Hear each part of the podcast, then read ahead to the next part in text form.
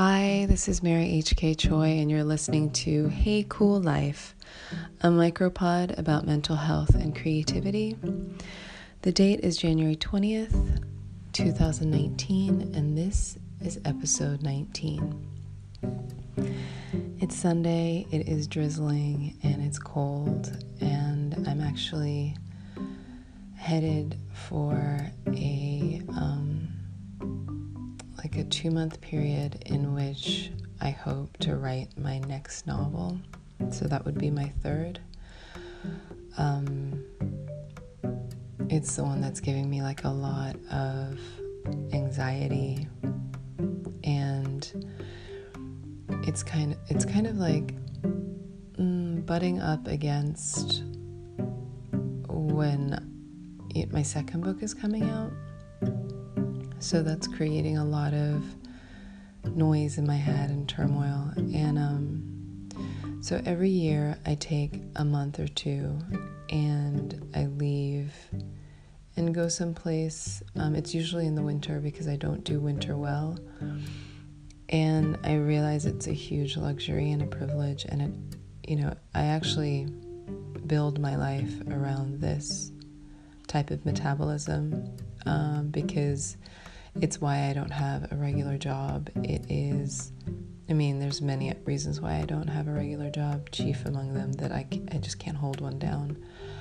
Um, I, you know, my partner and I don't give each other gifts um, so that we can afford this. And yeah, so I'm leaving and I'm it's like such a swirl. And, you know, in previous years, I have been able to at least get um, a draft done in this time, and it's quite feverish. And, you know, I feel very locked into a specific transmission. I have that um, monogamy of an idea that I was telling you about uh, in a previous episode about how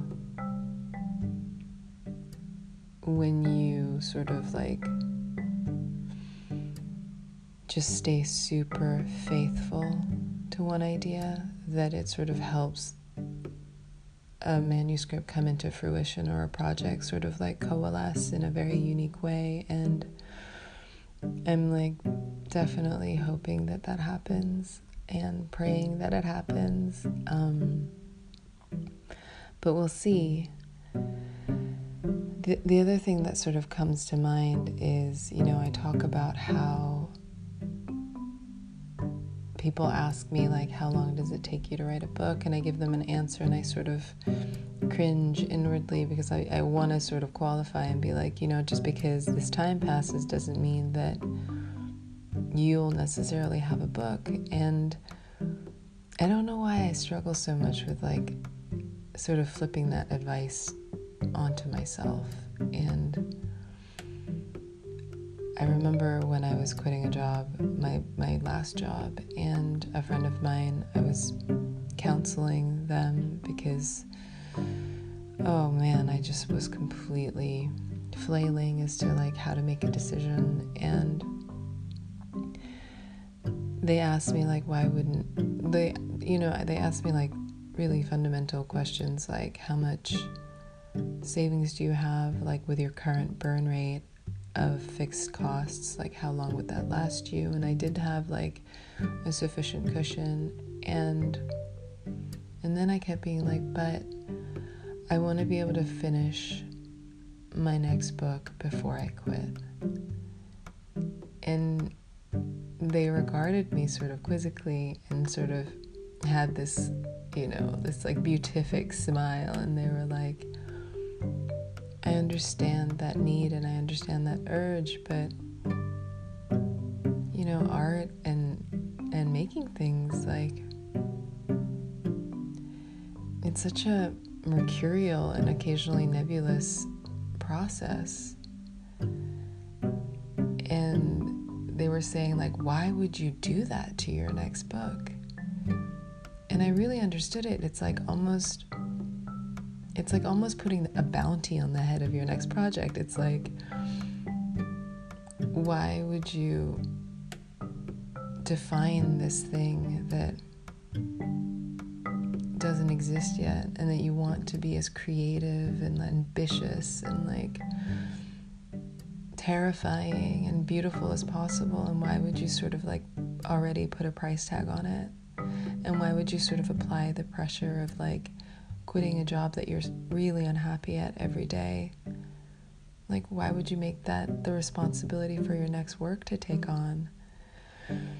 And that really blew my mind. And so you know, trying to be more aware of things about myself and the sort of false deadlines and pressure that I apply to myself is really important as a creative person because obviously the trickle down effect of that is that I'm applying these like same very erroneous and like terrestrial um, parameters onto my projects and I want my projects to be as wavy as possible. So, with that in mind, I am committing by saying aloud that if my next book doesn't happen to happen in the time that I've allotted for it, that I will try to find grace and patience and compassion for my project and myself. Because I have to trust that whatever version of it my project wants to be will happen on its own time. And no matter how much hand wringing, and no matter how much clock watching, and no matter how much important calculus I apply to it in terms of like making myself feel like the room is filling with water because of my my next book release like I'm just going to really put that all down. And I hope that in writing this next book, I just take it day by day. I don't get stoned on the work. I don't numb out. I don't check out of my life and my surroundings.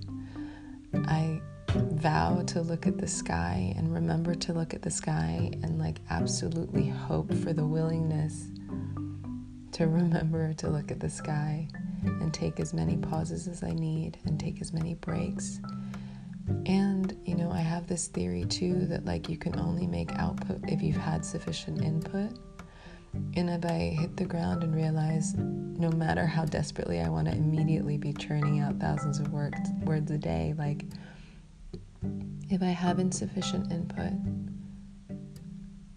I will go acquire them. I will slowly carve out time to look at art, to watch movies, to listen to other things, and to read voraciously if I need to. Um, I find that I can read outside of my genre uh, throughout the writing process, but at the very beginning when I'm just sketching a book in first draft, like I find that really fun. Like it's a little bit um, tricky because sometimes I'm too open to transmissions and I'll just take on other voices. But that's fine, like when I'm trying to figure out what a book wants to sound like.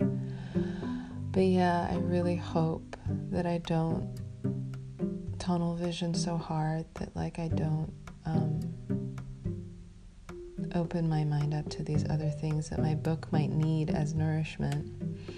And the other thing that's like really tricky is like right now I am in the process of adapting uh, my first novel. It's called Emergency Contact into a movie.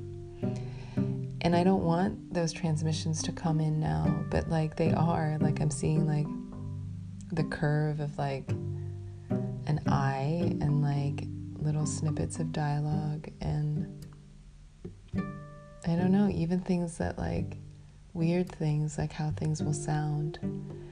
And I want those things to go away so that I can write this other book. But I'm just going to welcome those and try not to be distracted. I will populate a note card and see if that suffices. And if not, and if it becomes too loud and that's what really, really wants to come in for me, like as much as I'm afraid to, I will commit a few days to that as well. I'm hoping that if I work on the script again, that it's it just wants to be attractive for me because I don't want to work on the book, um, and I'll find that out within a couple days easily. So, but my hope is never the priority in terms of the benevolent creative intelligence that is the universe in terms of like what it wants to feed me and when. So, yeah, I have a lot of apprehension going into the next two months, but I welcome as much gentleness as I possibly can. You know, I, I really do find that if I'm flailing in terms of um, what the next action should be or what I should be thinking about, that the most gentle and compassionate path is the one I should choose. And once I have that framing, it often, that intuition often does become clear for me. So I hope you are not taking too much on on this Sunday. I hope you're not future tripping and casting your mind's eye to all the things that you have to do, not today. And I hope that we can all be present in the moment and welcome every gentleness that we can apply. Um, yeah, thanks.